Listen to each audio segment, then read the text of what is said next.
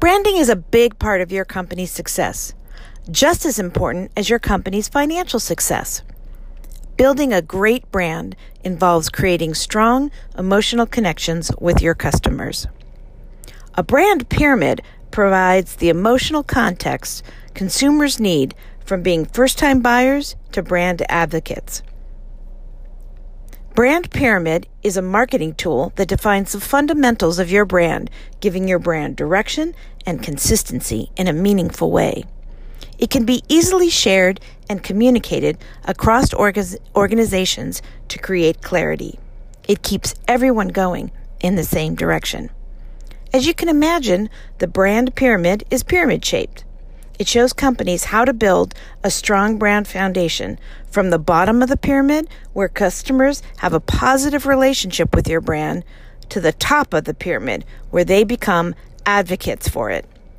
Every experience along your brand's customer journey should leave them with positive thoughts, emotions, and beliefs. There are numerous brand pyramid models you can use. The original brand pyramid model was created in the mid-1990s by Millard Brown, global marketing research and consulting firm. The model I prefer was developed by Kevin Lane Keller, a professor of marketing at Tuck School of Business at Dartmouth College, in his 1993 book, Strategic Brand Management. So why does a brand pyramid matter? Well, it matters for 6 reasons. First, it sets strategic foundation for the brand. Second, it defines your brand essence. Third, it provides brand consistency. Fourth, it facilitates senior management consensus. Fifth, it provides information in a shareable and easy-to-use diagram. And sixth, based on the idea that brands with positive brand equity have strong customer loyalty, generate more revenue, and can charge more for their brands or services. Your brand exists to connect with consumers.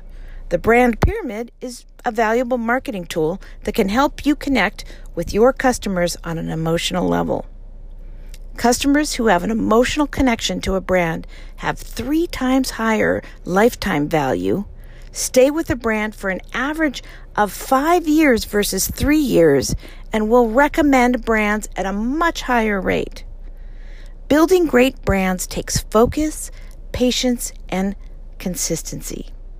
Until next time, keep building your leadership brands.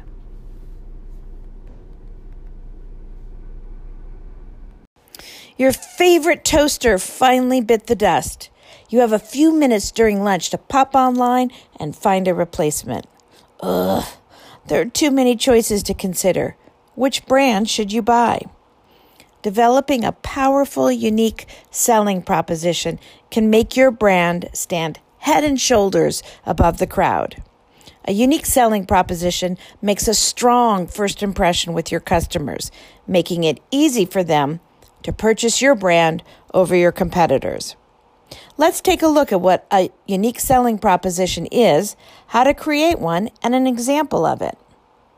A unique selling proposition can be referred to as a unique selling point, but is most commonly referred to as a USP. USP is the one thing that makes your brand unique, better, and distinctive to stand out from the competition.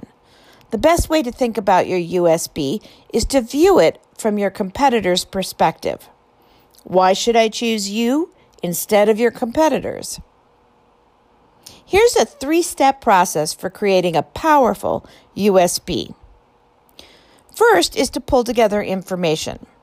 Before you start developing your USP, pull together this 4 pieces of information. First is competitor analysis, so that you can see what you're up against. Next is to profile your existing customers, because you want to understand their wants and needs. The third thing is to define your target audience and buyer personas, because you actually need to know who you're targeting. And the last thing is to identify offerings value, because it's important to know your brand's unique value. Now, the second thing to creating a powerful USB is to compile data. Take the information that you've gathered, analyze it, and start identifying your compelling USB. You're going to want to list out all the things that your competitors do well, list out all the things you do well, and list what your customers want. And then start comparing your most unique angles against your audience needs. Are there any needs that haven't been filled? Is there anything that you provide that your competitors can't easily copy or reproduce? Now, the third thing is to create your powerful USB. Take everything you've compiled and analyzed in the first two steps to pull together your USB into a single sentence. Let me give you an example of what that looks like. I'm going to use Death Wish Coffee. They are the world's strongest coffee.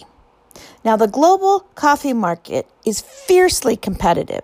It's valued at $465 billion as of 2020.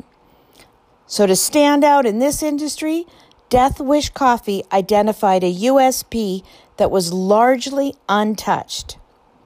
Death Wish Coffee promises the world's strongest coffee, or you get a full refund.